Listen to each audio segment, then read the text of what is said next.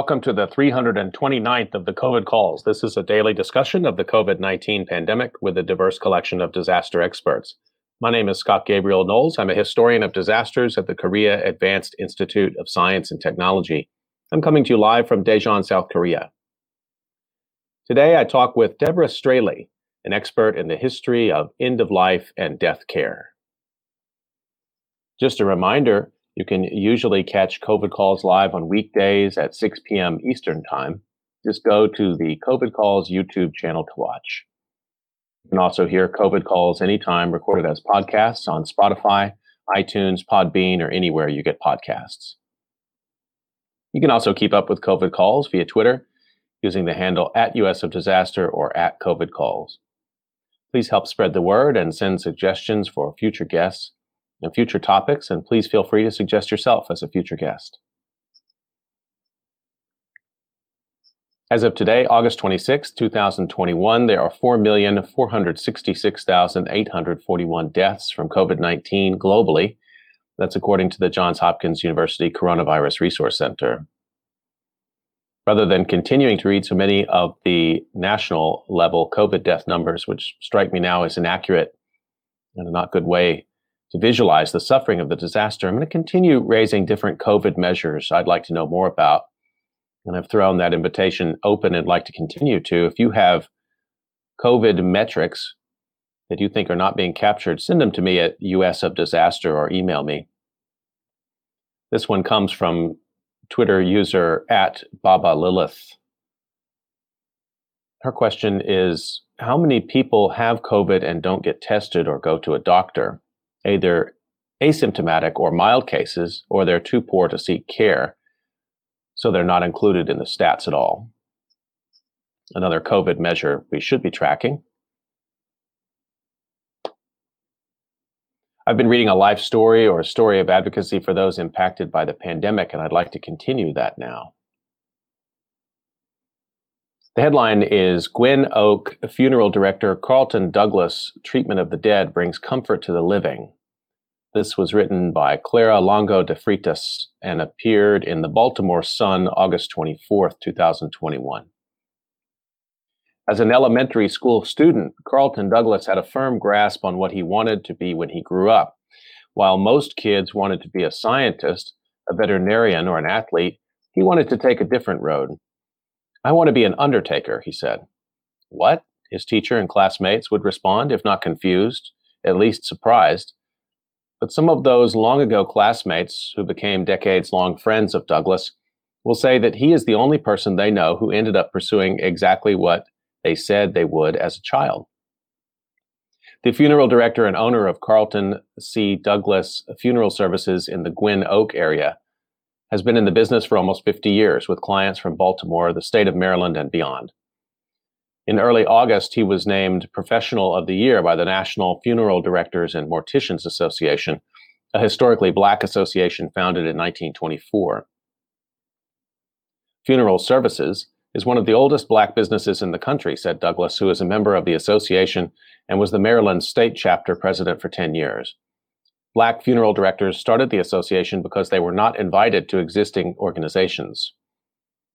His fascination with funeral services began with his grandmother, who raised a young Douglas in Sparrows Point, Baltimore neighborhood, in the 1950s. When she attended funerals for her neighbors, she would bring him with her. At the church and the funeral home, Douglas would marvel as the impeccably dressed funeral directors smoothly conducted the service. After attending the University of Maryland Eastern Shore to study sociology, Douglas left for New York City in the American Academy McAllister Institute of Funeral Service, a school for morticians and mortuary science. After graduating in 1970, he worked at a Manhattan funeral home before returning to Baltimore, where he learned how to interact with grieving families. Courtesy and understanding others' pain is essential, he said. In Baltimore, he did his apprenticeship with two funeral homes, Herbert E. Nutter and Vernon R. Bailey, where he learned how to be a funeral director and learned the embalming process with funeral directors Lamont Thompson and Joseph H. Brown. In his almost 50 years in Baltimore, Douglas has overseen funerals with the help of other directors for his mother, father, his two sisters, and several friends.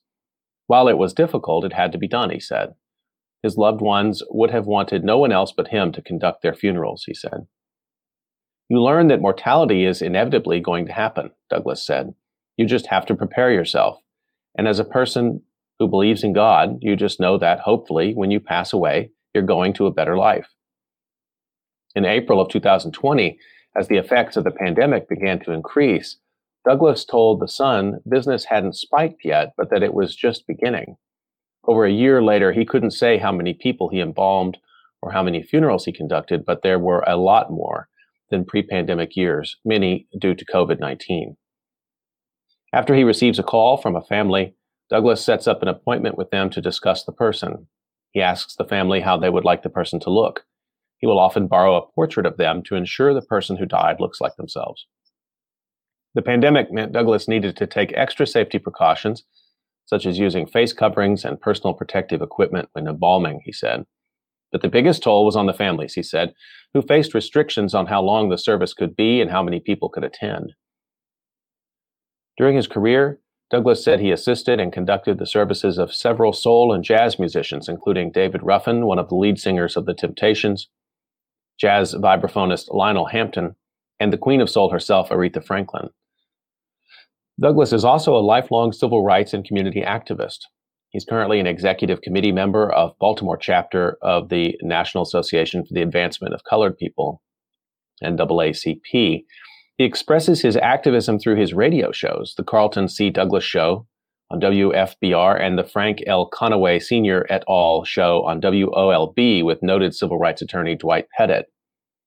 The Frank L. Conaway Sr. et al. show focuses on Black businesses in Baltimore City, historically Black colleges and universities, presidential, state, and local elections, and social issues. He's very well liked, very well respected, very well accepted, Pettit said. And I think through the radio show and his success as a businessman, he's one of the leaders in the black community of Baltimore City. This past year, four of Mary Livingston's family members died, including her mother and brother. She insisted Douglas prepare the bodies and conduct the services due to his professionalism and compassion, she said. Douglas goes above and beyond to ensure the person she lo- uh, to ensure the person she lost looks as if nothing had ever happened to them, Livingston said. I always say Carlton will never ever be a millionaire. She said, he will never own a mansion, but you know what? I'm sure there's a mansion in the sky waiting for him.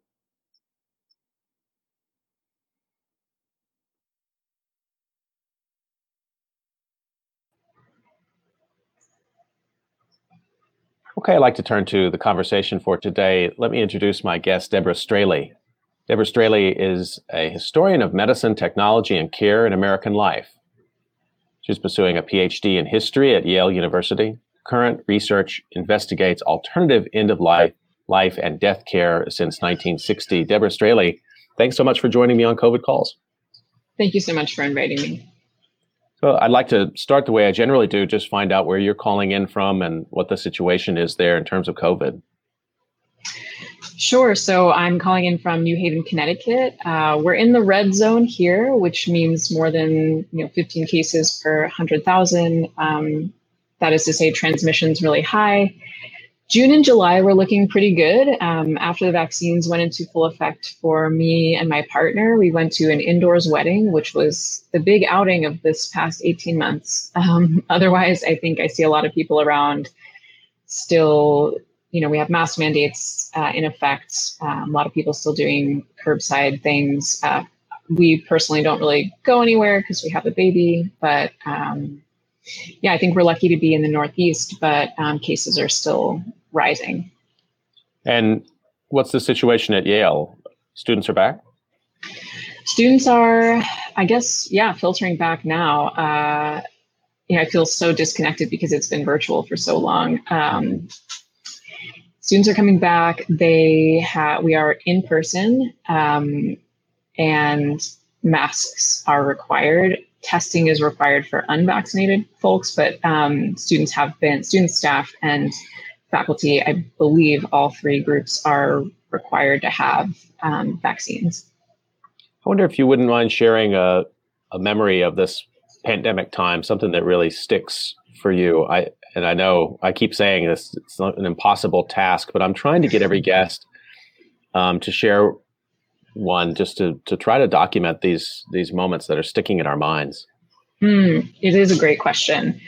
Um, what comes to mind for me is so before COVID 19 rose to the level of a pandemic, uh, I had a student in my class. So this was January 2020. I was teaching, you know, in person as one used to do. Um, and the student was an international student, Chinese, and he was coming to my office hours telling me how this new virus was affecting his parents in his neighborhood back home. And it was it was chilling to hear about like the elaborate disinfection systems his parents had come up with whenever they re-entered their home. Um, and he was he was terrified for his one of his parents is a frontline, I think a physician, and yeah, so he was coming and talking to me about this, and also on top of all that, about his inability to go home and be with his family. Um, he had no idea when he'd be able to see them again, and you know, of course, I sympathized with him, but I absolutely didn't grasp what what lay ahead for the world. Um, and we we kept meeting the student and I in my office hours, which turned virtual very quickly. Um, and as the as COVID you know spread across the United States and we saw the you know ensuing political response unfolding in the U.S. Um, you know, he was devastated to see that the U.S. had some warning, but some like time to prepare better policies, but um, wasn't. And he was just enraged. And also, coupled with that, was just justifiably anxious about being the recipient of a hate crime. Mm. Um, he was, you know, tracking this rise in crimes and, and anti-Asian rhetoric. So it was a uh, quite a journey to be meeting with this student over this this uh, beginning of the pandemic unfolding. Are you still in the, in touch with the student? We haven't uh, we haven't caught up in a while. We we I saw him a couple times over that summer, but yeah, I should should check back yeah. in. What a premonition of things to come, and and particularly appreciate your your point there that that even you know talking to someone who's experiencing that like face to face, it still felt somehow distant at that time. And I, I really relate to that. Reading news articles from January, I can go back and think, wow, that's a terrible thing that's happening in Asia. Yeah, absolutely. So um, you also had a baby during this time? Yes, I did. Maybe you can hear him. I don't know. it's, it's, it's just, great. I love it. It's it's, just it's a wonderful sound effect. Yeah, yeah, just outside the outside the yeah. studio. Um, yeah, yeah. What was that experience like in the midst of COVID protocols and everything else? Um, bizarre and really, I was having, I've been having such a dissonant experience of like intense joy, um, but also like despair. And uh, what complicated, what complicated things were um, so I was pregnant basically the duration, like the from the very beginning of the pandemic, um, and then I had my baby in August of 2020. So he just turned one. Um, I was stranded in India when uh, lockdown happened there in March of 2020, and uh, it was such a struggle to get back to the U.S. Mm. And uh, then I re-entered my housing situation. Was I was living cooperatively with 11 other people and it was just such a struggle. We were just in constant conversations about how to best um, protect our community's health, knowing that our house itself was going to be at a higher risk. Um, being pregnant during that time was really stressful. um, now we know what the risks are like for pregnant people, that it's an elevated risk. At the time, it just wasn't. It wasn't clear. Um, so it's been a bizarre experience. I know it, it has been a source of real anxiety. I was watching the news daily to see and, and talking to the my health providers daily to see if I would have to be in labor alone. Um, mm. Yeah, it was really frightening. Uh, and it's, you know, since then has been, uh, again, a source of joy being with my son all the time, but the lack of childcare, which in the US is generally a problem, um, accessible childcare, but COVID has you know, uh, shut down a lot of childcare centers. And it's been, yeah, we've had this uh, very small family unit. I've since moved out of that communal living situation. So it's just been me, my partner, and my baby. And yeah, I have no idea what parenting looks like for other people. So we're just, you know, going at it alone here. Mm-hmm.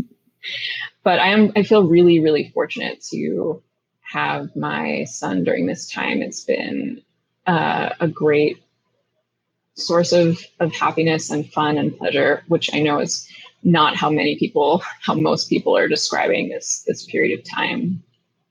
Well, thank you for sharing that, and congratulations. And uh, it's uh, important, I think, to be able to talk about joy in this time as well as despair, as you said, having both of those things. Excuse me. Um, I wonder, if, who were you able to turn to for trusted information in those sort of critical moments when it was not so clear if it was safe to go into a clinical environment or or how to get postnatal care and those kinds of things. I've talked with several people on COVID calls who are experts in this area, both in, in psychology and mental health support, but also doctors. And I've gotten a lot of different kinds of answers about how they communicated with patients. Yeah, I mean, I was in touch with my midwives. I also, you know, I study the history of medicine and public health, and uh, so I that has put me in contact with practitioners. So I was reaching out to them to ask about the latest stuff. I mean, I was um, certainly in a privileged position when it comes to cutting edge research and access to what's going on. I have friends who are, are doctors, who are teachers at Yale School of Medicine, who are researchers. So I really, you know, turned to as many people as I could, um, and also worked on disseminating that information um, through my housemates, through my contacts. Um, but it, it wasn't significantly different from what other people had access to through the CDC. So, you know, I continued to I continued to um, revisit the CDC's um, ongoing uh, reports on research. Just a quick reminder you're listening to COVID Calls, and I'm talking to Deborah Straley today. Deborah, let's turn to some discussion of the work that you're doing, and, and I think starting by talking about your dissertation project on death care activism. Take us into this project. I think um, just defining some some terms, even like alternative death care, understanding um, what death care activism is. Set the stage for us. Sure. So, as you said, my dissertation explores um, alternative death care in American life since roughly 1960.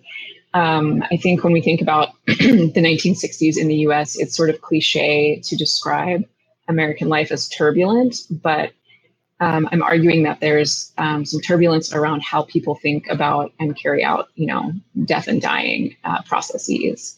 So um, I think there were events going on in the 60s that sort of initiated radical changes in in how people died, where they died, um, what happened to their bodies, and you know the rituals and, and meaning that people brought to um, end of life end of life care, death preparation, um, memorialization.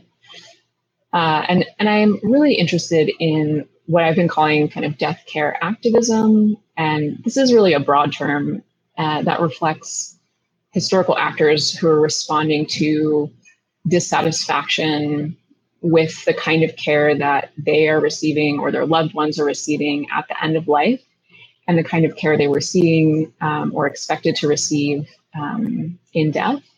Um, so to add some just some texture to what I mean by that, so you had activists founding and staffing um, AIDS specific hospices um, when they were faced with exclusionary criteria from mainstream mainstream hospices. Um, hospices were really expanding in the 1980s, um, but as uh, you know, AIDS appeared on the horizon, uh, it became a means of excluding people from accessing uh, hospice care which really itself was a kind of death care activism that revolutionized at the time. Now hospice is, you know, more mainstream, but at the time it was a really revolutionary um, form of care that um, expanded from just treating a patient to treating their whole family. So seeing seeing a person in their larger relational context, um, that itself was a, I think, a kind of activism. Um, what you were describing in your opening story, excuse me, um, about a funeral director who's also an activist.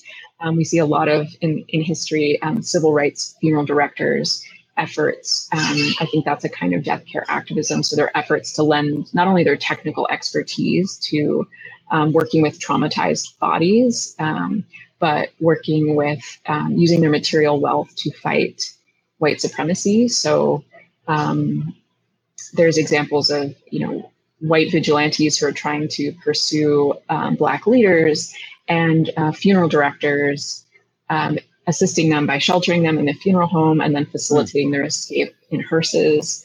Um, so, kind of using all of the tools of their trade to um, support the community much more broadly. Um, yeah, and I could I could go on and on, but well, um, I, yeah. yeah, I'm I'm glad that you you pointed that out. I didn't know, you know, I, I found the story of Carlton Douglas fascinating and important, and buried way down in the story was his role as an activist and I'm glad you, of course, picked up on that because that must be something you're tracking in the in the dissertation as well. Does it become a forum for for civil rights? I mean, in the 1960s, you actually there are a lot of Carlton Douglases out there who are sort of taking a lead in the civil rights movement. In in part, I guess, because of the reach that they have in the community and the trust they have in the community. That's a yeah, that's a great um, great speculation on your part, and I think that's true. Um, the real expert here is Suzanne Smith, who's written a whole book about this called "To Serve the Living." Hmm. Um, but from from what I've uh, gathered from her and from other sources, is that um, when you think about the kinds of economic discrimination uh, common towards uh, Black Americans, um, funeral directors were that, that was one profession that was um, sort of exclusively it was it was a profession where black americans could um, ascend to um, higher income status. And uh, and because of that they became leaders in, the, in their communities. Obviously i'm speaking really broadly here so excuse that. Um, but yeah, and then also having a, a, a, funeral home becomes a center that can be used for multiple purposes for community meetings, for um, kind of out of the eye of uh, white community members who might be um, looking for to police um, activist gatherings. Um, so it is it's really interesting to see how um, funeral directors were active in the civil rights movement um, and and lent a lot of support to the movement. So you were telling us about the, this term that you're developing, death care activism, and there's also this concept of alternative death care. So is that the sort of the origin of, of hospice? Is that what what you're referring to there? Are there other kinds of alternative death care practices that you're tracking in the work? There are other forms of alternative um, death practices. So uh, you know, these are terms that are somewhat fluid as I as I figure out what most accurately describes the history. But um, what I first was looking at was was prior to hospice, looking at these funeral and memorial societies, um, these these groups of people, kind of grassroots efforts to identify, you know, what funeral homes are charging in in your community, what are cremations available, what does body donation look like, um, and these people were compiling that information and putting it into um, you know information packets, manuals, and circulating it to people who were joining these these societies. Um, and the purpose was to make funerals simple and affordable. So this is happening in the 19 late 1950s and 60s um, in response to the funeral industry's um, monopolization of what death should look like, what death care should look like. Um, the cost of funerals was was was exorbitant. Um, you had um, I, I, don't know if you're familiar with Jessica Mitford's book, um, The American Way of Death, but um, there was this moment where she kind of exposed the whole funeral industry as um, essentially it's a business and people are trying to increase the bottom line. so there was a lot of alternative death care that spun out as a response to that. Um, and there's a really, I think, a rightful place for kind of this traditional uh, funeral, which by that I mean an open casket with an embalmed body um, presided over by a funeral director, coordinated who coordinates with the family and the place, you know, the wherever the person died. I think there's a, a real place for that, but alternatives start to crop up alongside that, and certainly have been around for a lot longer. Um, also.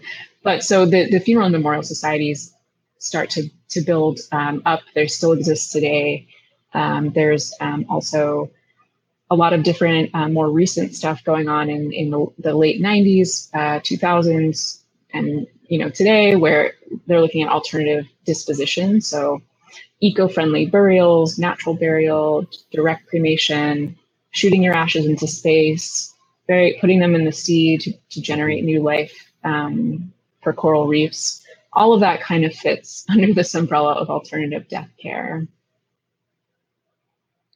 Just thinking about this period of time you're starting to also starting with in the 1960s, I guess it was, I mean, that's a, a sort of return of a more open immigration policy in the United States as well. I'm curious about the degree to which um, funerary practices of different ethnic groups, um, you know, is there tension around that? And I, I've never thought about this this question, and so it's if it's not an area you're working on, um, I'd be curious to hear your your speculation if you had any. But I'm I'm curious what kind of pressure there is for immigrants to somehow comport themselves to what is like an American style of burial. Particularly, you're talking about these um, kind of dominant practices which almost feel monopolistic by the time period that you're that you're focusing on. Mm-hmm, mm-hmm. Yeah, I think that's a really smart insight. Uh, I don't know as much about it, but I know that um, funeral th- there was pressure in the other direction from the funeral industry to be able to serve these new communities, hmm. um, like the Hmong community, like learning to, um, you know, how to accommodate various um, religious and um, spiritual and uh, different worldwide traditions um, as different immigrant groups came to the US in greater numbers. Um, so that's definitely was a, a, pressure that funeral directors are responding to. And there's some correspondence about that in the the um, the literature circulated, uh, hmm. the publications between funeral directors, um, but a pressure to be like you know the you know all things to all people in order to build up your your clientele.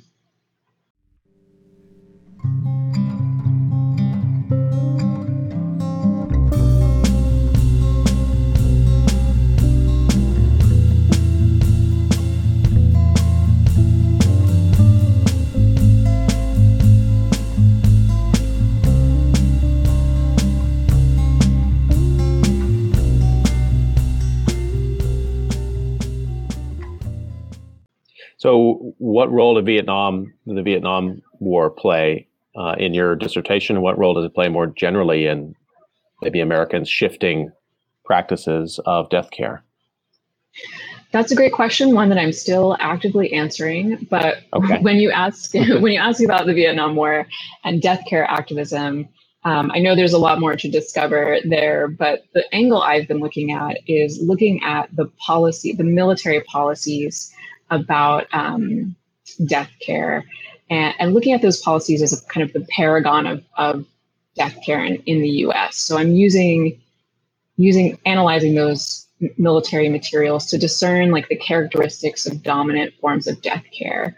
Um, I think the benefit of looking at the Vietnam War um, is that death care in the context of an international war is it's hard to carry out. Um, you know you're in battlefields you're in uh, you're not on american soil you don't have the logistical connections the infrastructure of death care that's necessary to bury or otherwise um, dispose of human remains. So because of those pressures uh, those pressures and obviously the general stressors of war um, the military policies have to be really they're really explicit about what kind of counts as dignified care and what doesn't. So obviously having family come to identify the body is not possible not uh, not something they're going to try to do. But tagging every possible um, piece of paper or um, object found on a dead soldier's body is really important. So, this idea of property emerges as personal property emerges as really important. Um, you see, paperwork is really important. So, um, the military, the US military, is certainly known for its bureaucracy. Um, that is certainly true around end of life and death. Um, I think there are like seven to 10 different forms for each soldier's death um, yeah, and then like rapidly trying to identify them. There's a lot of anxiety over identification uh, and personal property. And there are, you know, many other things that are emerging here. Embalming was important, um, not only because it is a, a, has become an American tradition since the late 19th, early 20th century, but um, because of the uh, climate in Vietnam, um, if you're aiming for any kind of bodily preservation, you have to act very quickly. Um, so trying to import all of the the um, the chemicals and the tools necessary for embalming. You have these airlifting, these hmm. massive mm. refrigerators. Um, yeah, so there's kind of an uh, uh, an imperial notion of what you know death should look like, no matter where you are in the world. It has a certain um, a certain procedure. So that's what I'm using that uh, my investigation of the Vietnam War is to look at um, what dignity looks like um, according to the military. Um, and then what follows in my research is, is um, challenges to various elements of that um, dominant um, method of after death care, um, which also carries through to end of life care. I'm I'm really glad you're working on this. I, I, mean, it's such a fascinating area and one that I mean, I have so many questions. Like, for example, so you're working with um, this a military case, a, a case of war which I'm only guessing is is partially because there's so many good sources there to work with. But maybe that's not a good assumption. I mean, what what do you have to work with in terms of telling that story? Just the one that you were telling us right now. Yeah, so I'm working with some. I spent a lot of time at um, in the National Archives, and and just astounded by the number of documents and um, you know, for a while, I was like, "What? Do, how do I make sense of this? There's so many numbers. Do I like work with a, you know, someone who's like a statistician or someone who knows? Clearly, I know nothing about numbers. Somebody, some numbers person who can help me kind of quantify this information." And then I right. took a step back and and was like, I think the thing to say here is that like what what does it mean that these numbers like that there were so many numbers and by that just to give you an example um, every so part of the like infrastructure of death care was to have different collecting points spread throughout um, the areas that the U.S. was in in Vietnam. So when soldiers died, wherever they they were killed, um, their bodies would be airlifted or moved by um, by vehicle to a collecting point where they would have this sort of initial processing, and then they would be taken to one of eventually two mortuaries. Um, and then they would be processed and then processing meant you know figuring out their belongings and, and so on and so forth and then eventually shipping them home um, where they would then be reunited with their families. Um, now i've lost track of what i was answering. Uh, oh the uh, sources so mm-hmm. so um, each collecting point would have a daily a daily total of deaths who died what their nationality was how their where their where their remains went next, and that would where their belongings went. Um, that would be weekly totals, monthly totals, and then there'd be sort of this report generated. And so for each collecting point, there's like 15. I don't remember exactly off the top of my head. You just have massive amounts of information, you know, week after week, month after month, year after year, um, that speak to the importance of tallying.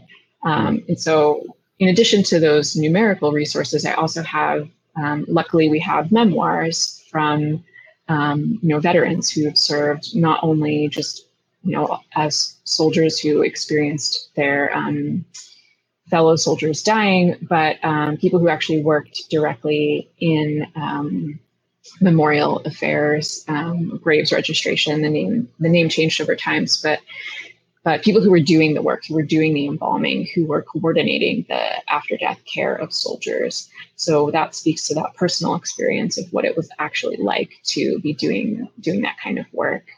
And then hoping to do some oral history interviews as well.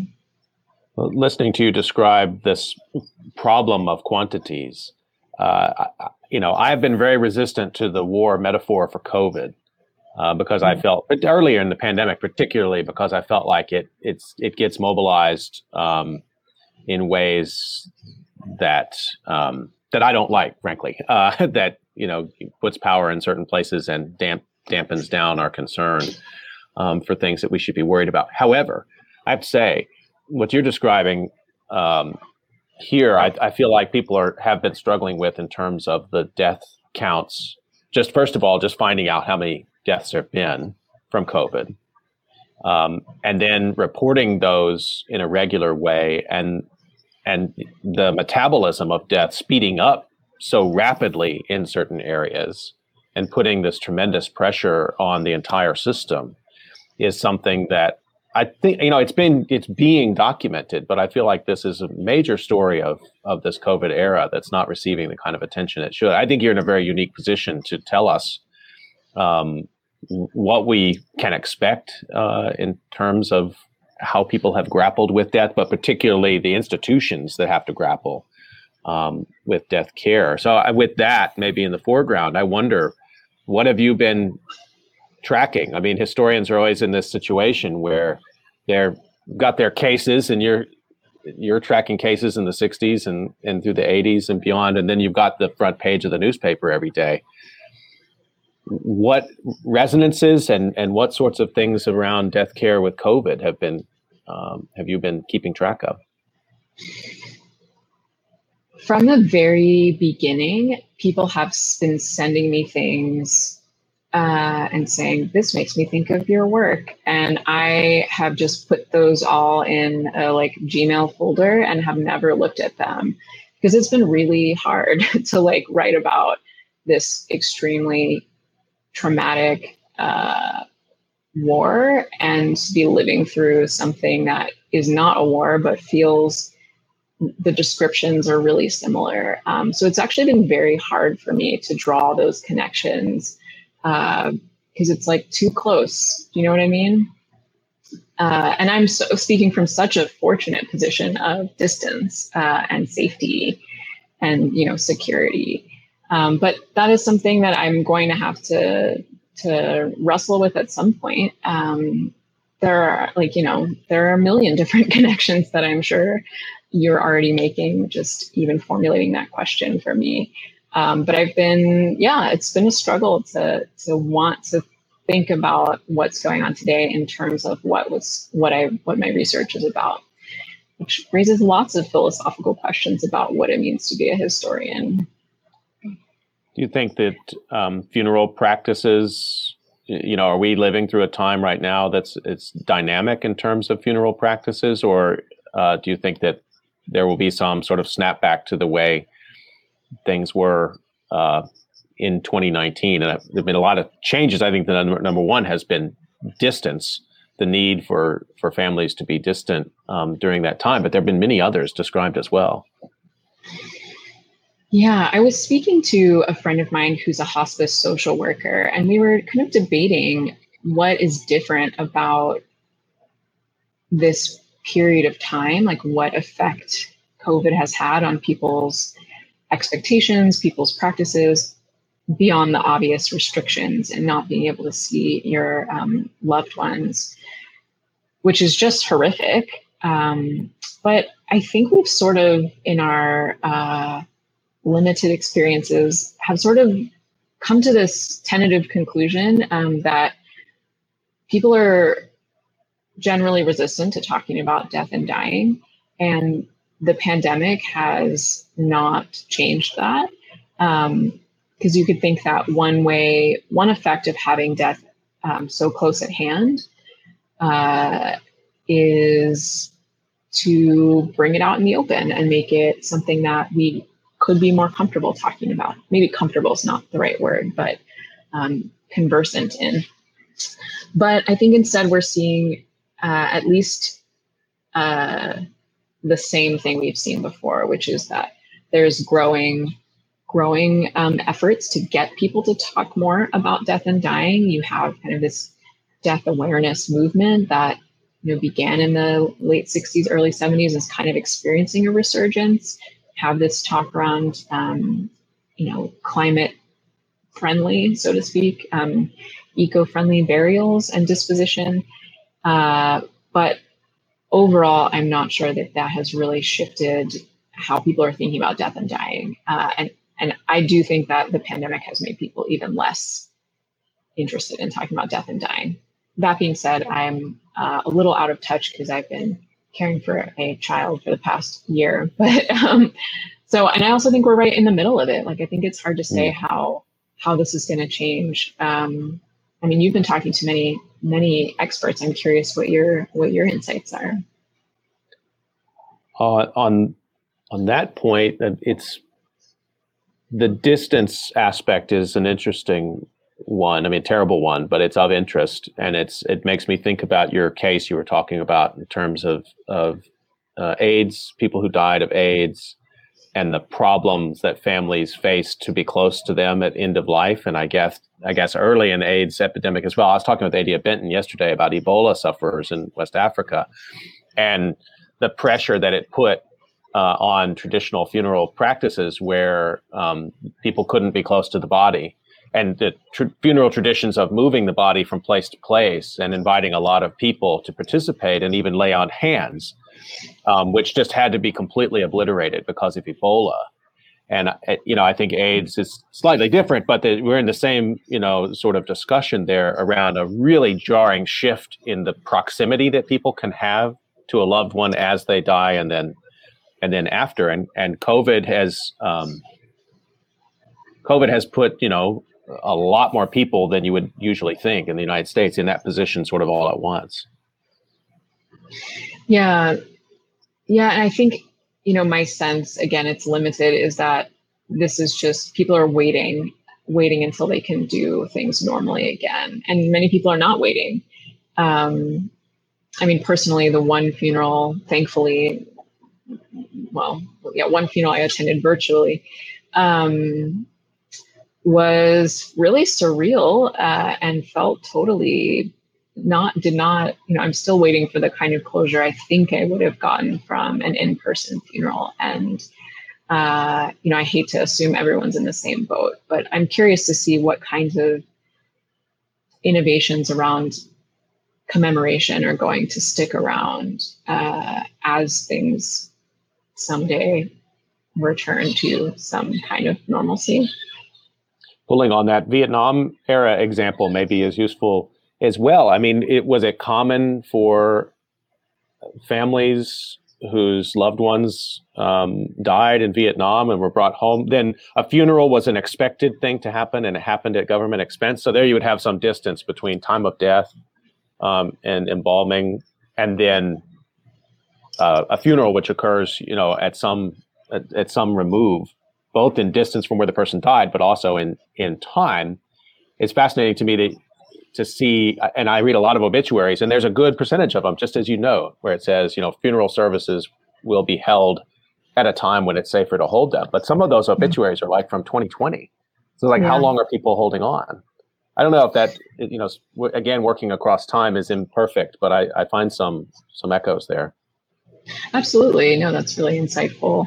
Uh, I mean, we'll just certainly have to wait and see. I think what's interesting about Vietnam era is that that was the first war in which soldiers were returned home so quickly. Um, prior to that, there was, you know, this part of the quartermaster corps was um, graves registration. That was the title of people who were in charge of any kind of death related activities. And their job was to go and mark the grave, the temporary graves uh, where American soldiers were buried, um, so that later they could be exhumed and returned home. So Vietnam, you have this um, very rapid, in some ways, return home. So I think that it's hard to say what came first, like families' expectations of being able to have their loved one home sooner, or if you know the military sort of motivated that as an expectation. I imagine families certainly. Um, would want that. Um, but that does have a that does have a, a, history. That desire and expectation for that to be realized has a history. Um, the other thing I was thinking is, yeah, there was always a big backlog too, um, and this was something that plagued memorial affairs um, specialists, military morticians. Um, the dead rolled in way, way faster and in huge numbers more than than these specialists could handle and they were there was always a backlog there were storage issues and there was this i think underlying it was this urgency to return these people to their families um, and that uh, was very haunting. Uh, you know, according to the memoirs, sources that I've looked at, it was very haunting for people to be working around the clock to try to to get this person person's body back home. Um, yeah, so that that that worry about increasing the distance um, geographically, but also time wise, was uh, very urgent then. It's it's again, it's not something as you pointed earlier. It's not something that usually is written about much in the news. It's not some cultural stigma against these kind of discussions in the United States are um, hard for me to understand. Uh, maybe during wartime, it's also suppressed um, to a certain degree by the military that doesn't want focus on that. And I think about the return uh, of soldiers uh, to the uh, Air Force base in Delaware and this sort of question about whether or not the president should actually be there when um, soldiers' bodies are returned. I mean, these are are discussions in American life, but um, boy, they're almost nowhere to be found compared to you know discussions of battlefield heroics. One small example. I, I mean, I used to commute in and out of Philadelphia for 20 years, and and, and lived in Philadelphia for many of those years. And Philadelphia 30th Street Station is a, a remarkable rail station in America, one of the few remaining. And um, I was stunned. I don't know why, but I was stunned when I discovered that there was a space in that station that had been used as a temporary mortuary throughout World War II mm. because they were moving you know, so many of the dead soldiers um, up and down the East Coast by rail as they returned them to their families. And I, it's just had never, and there's no marker, there's no, nut, there's nothing. But it's such an important part of the story of that building and the function that it served in American life and Philadelphia's life, but it's just nowhere to be found. And, and I guess it provokes, and what I want to ask you is is also about sort of memorialization in this regard. And so, mm-hmm. you know, how does that factor in the the the function of long term memory of death care? Is it mostly just forgotten and passed away? It exists only in these mortuaries. It exists only in Carlton Douglas's funeral parlor, and, and that's what you get as the sort of memorial of of this very important practice. Mm, that's such a good question. Uh, I mean, the first thing that comes to mind is where where is the the mass memorialization for COVID? I don't know if I use want to use the term victim, but people who've died from COVID related reasons, I feel like we don't see. I haven't seen the kind of massive memorialization projects that we see with AIDS, for example, like the AIDS quilt, just to take one of many, many rich uh, memorials. So, and I, I'm curious to know, you know, I haven't looked into this, but I'm curious to know if that's if that's a global thing, if that's really particular to the United States, um, and, and why that might be. Uh, a friend of mine speculated that it's because we're Americans are good with an acute crisis, but not with a long term one, which is interesting, but doesn't explain, you know, when you take the AIDS pandemic as an example, it doesn't really explain the lack, um, given that they're both ongoing uh, pandemics. Um, that's a really great question. I think also when you going to say when you dig around, but that's probably a pretty bad uh, pun at the moment. But uh, speaking with family members, speaking with elders in our communities, there are stories. Um, it doesn't take that much to uncover stories about um, what death and dying was like, and um, you know, like cooling boards. I was just reading about cooling boards where the body would be placed uh, and ice would be placed underneath of it. Um, there's really hard to to find, hard to find images of, and yet these were household items um, that are different, of course, from like intentionally crafted memorial items, but um, are interesting nonetheless, and would be interesting if we looked at the the daily tools and and um, the techniques of care and thought about those as as carrying on a tradition themselves. Um, one thing that's arisen that's I think speaks to Americans, many Americans craving for some kind of ritual, uh, an added ritual at the end of life, is the rise of um, what are called end of life doulas or death doulas. Sometimes they're called death midwives. Um, I don't know if you've heard about them at all, but they're um, they're semi professionals who either volunteer or are hired um, to provide companionship at the end of life for someone who's perhaps facing a terminal diagnosis. Sometimes they're hired well before someone has any kind of um, definition around what their death might look like um, not only to help people sort through you know what they want their affairs how they want their affairs to be sorted out after they die but to help them during life to sort through philosophical and spiritual issues to help them you know identify what do they want in their medical care at the end of life what do they want in their um, how do they want to be remembered what kind of legacy projects could they work on? Um, I think it's worth mentioning that they're bringing a kind of ritual, um, but that kind of ritual and support um, it has long existed in indigenous and black cultures in the US. And you see, I think, uh, a certain segment of death doulas uh, appropriating those traditions. And I think that whole phenomenon really speaks to um, the persistence of a way of thinking about death and dying in, in the dominant culture in the US that um, it is not relational. You know, it doesn't, it, it's really discrete. It takes every individual as, okay, they're gone, that's it. Um, so I think you're seeing an emergence of a, of a need for uh, a more connected, uh, a, a worldview that looks at end of life and death as continuous with life, as um, related to the earth, as interconnected with all people and, and all living things. So that's something I'm seeing um, emerge in various in various um, areas of my research that you know is worth thinking about more too. Wow, that's that's really fascinating, and I, I note, um, you know, for example, Atul Gawande's book, yeah. um, which I think is not the only one, but and maybe there's a literature, a larger, uh, long, more longstanding literature there I'm not aware of, but sort of trying again to bring death into conversations for families so that people aren't just faced with them with um, a complete lack of knowledge of what their loved one wanted um, uh, as as they're dying or or after. So the abruptness is somehow you know doesn't cause additional stress. I don't know. Is that is that something that's you're you're describing a continuity here, which is quite fascinating in indigenous and black communities which then kind of gets discovered maybe by an industry uh, or creates an mm-hmm. industry in America. I have mixed feelings about that. I mean, if that continuity is acknowledged, that's important. But it does seem like such an, a crucial function. And I know Gawande's book was very widely shared and read. I think there's, uh, you know, I'm, I'm not sure how to come down around it ultimately, but I do think there's some really egregious stuff going on, but I think there's, um,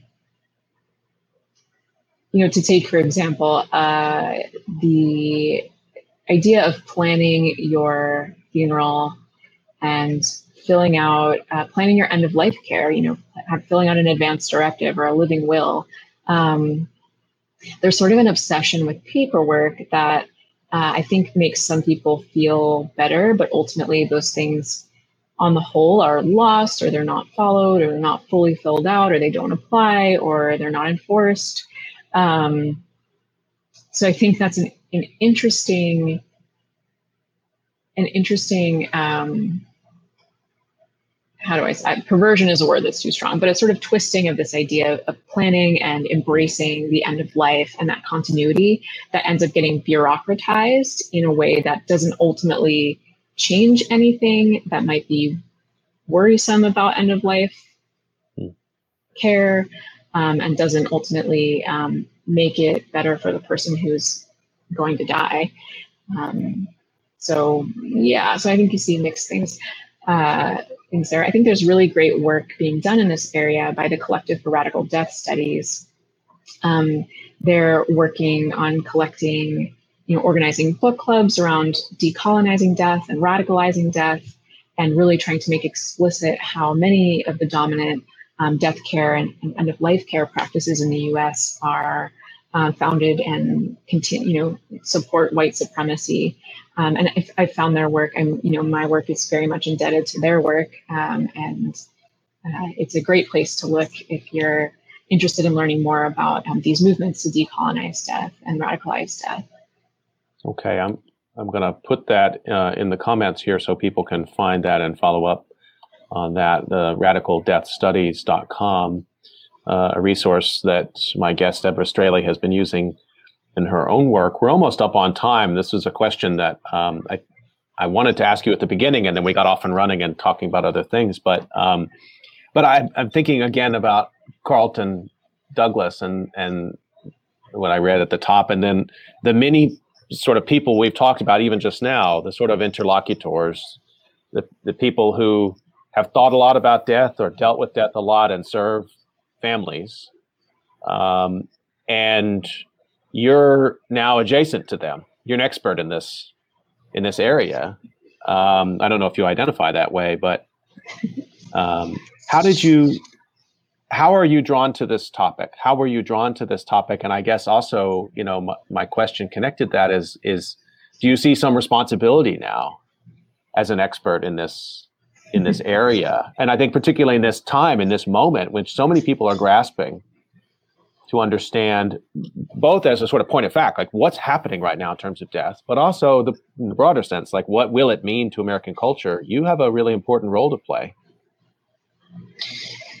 well, thanks. Now I feel really stressed out about it. no, it's it's it shouldn't stress no, you. No. It, it, should empower you to finish the dissertation and and and be and be out there because we need we need the work. We need you. No, I, I think that's really I really appreciate you saying that. Thank you. And um, I definitely feel living through this pandemic uniquely positioned to do this work and um, to help people understand like what what we're doing and why what makes us feel some kind of closure or understanding or ability to cope with or not cope with as is appropriate in many cases with death and dying um, i got into this work um, i was earlier in my career i was a, a, a labor and postpartum doula so i was um, a someone who accompanied and educated people around pregnancy and birth and postpartum and uh, I found as I was doing that work that it was, so I, I studied philosophy as an undergrad. So I'm, I'm always having these like big, big questions um, bumping around in my brain. And I found it was hard for me to understand how to approach beginning of life without some way of understanding how to approach the end of life. And those things felt more and more connected. And there were so many patterns in the kinds of medical care and interactions people were um, on the receiving end of uh, at the beginning and the end of life. And so I actually entered my graduate studies planning to continue, you know, gaining expertise in reproductive health and the history of reproductive health. I wanted to know how did we end up this way? Um, and I just found myself more and more drawn to the end of life. And I think there are so many parallels. Um, and that what I'm what I'm learning is like at the root of this, I think what drives a lot of the alternative death care practices um, and death care activism is a a recognition of relationality that things are connected in ways that um, that dominant white culture uh, you know negates on a daily basis to I think everyone's all living creatures detriment. Um, and so I'm trying to trace that history through my work, um, and you know that's I think ultimately where I'm going with it. Um, yeah, so that's how I got there, and uh, I certainly I, I didn't come in expecting to be uh, to continue on in academia, and I, that's still my plan is to not um, become a professor, and so I'm hoping to work directly with people to kind of bridge that to become a resource for people who don't have expert knowledge or don't know how to you know, metabolize all that's happened in American history and how to make sense of that in their, their daily decisions.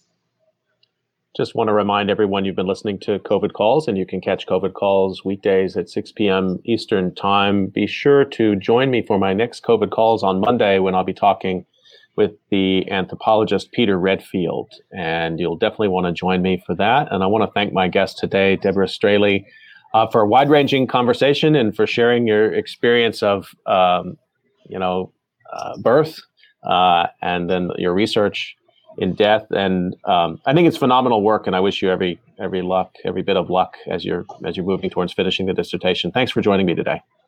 Thank you so much for having me and, and for your kind words. Thank you. Stay healthy, everyone. We'll see you next time on COVID Calls.